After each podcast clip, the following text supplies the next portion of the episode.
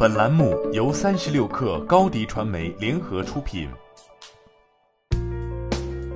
本文来自中国网地产。三月十八号，沪深恒指再度迎来大跌，截至收盘，上证指数跌百分之一点八三，收报两千七百二十八点七六点；深圳指数收跌百分之一点七零，收报一万零二十九点五七点；恒指收跌百分之四点一八，收报两万两千两百九十一点八二点。十七号晚间披露，二零一九年度业绩的万科迎来 A H 股双杀。消息面上，机构认为万科二零一九年度应收净利增幅不及预期。十七号早盘，万科 H 股低开百分之三点三一，股价报二十六点二五港元。午后持续震荡走低，截至收盘，股价报二十四点零五港元，跌幅百分之十一点四二。盘中一度跌幅达百分之十三，截至收盘，股价创一年来新低。万科 A 股早盘低开百分之两点五三，股价报二十七点四零元，截至收盘报二十六点三零元，跌幅百分之六点四四，股价创近半年来新低。万科二零一九年业绩报显示，报告期间实现营业收入人民币三千六百七十八点九亿元，同比增长百分之二十三点八，实现归属于上市公司股东的净利润人民币三百八十八点七亿元，同比增长百分之十五点七。每股基本盈利人民币三点四七元，同比增长百分之十三点三，全面摊薄的净资产收益率为百分之二十点六七，较二零一八年减少一点零一个百分点。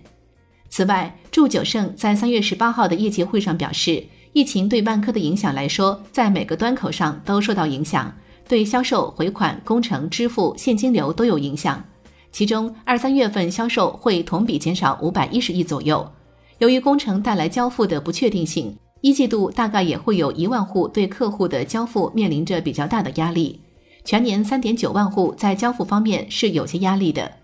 万科朱旭在三月十八号业绩发布会上接受媒体提问时表示，股价的决定因素有很多，最基本、最本质的是我们自身的业绩表现。我们可以看到，过去三年来万科的业绩稳步健康发展。如果加上今年的分红，前一年分红九十九亿，去年一百一十八亿，今年也是一百一十八亿，给予了股东应有的回报。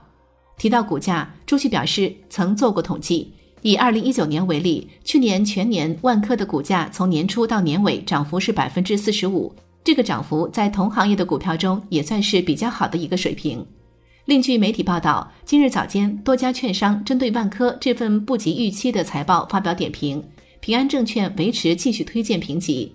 研报显示，考虑二零二零年疫情冲击带动的潜在结算进度放缓及项目减值可能，下调公司二零二零至二零二一年 EPS 预测至四点零七元和四点六九元。当前股价对应 PE 分别为六点九倍和六点零倍。公司作为国内优质龙头开发房企，住宅开发有望凭借融资及拿地优势持续扩大差距。同时，前瞻布局物流地产、商业地产等地产细分领域，非开发类业务经营能力持续提升，维持强烈推荐。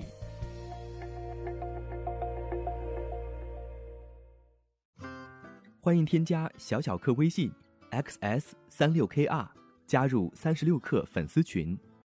高迪传媒为广大企业提供新媒体短视频代运营服务，商务合作请关注微信公众号高迪传媒。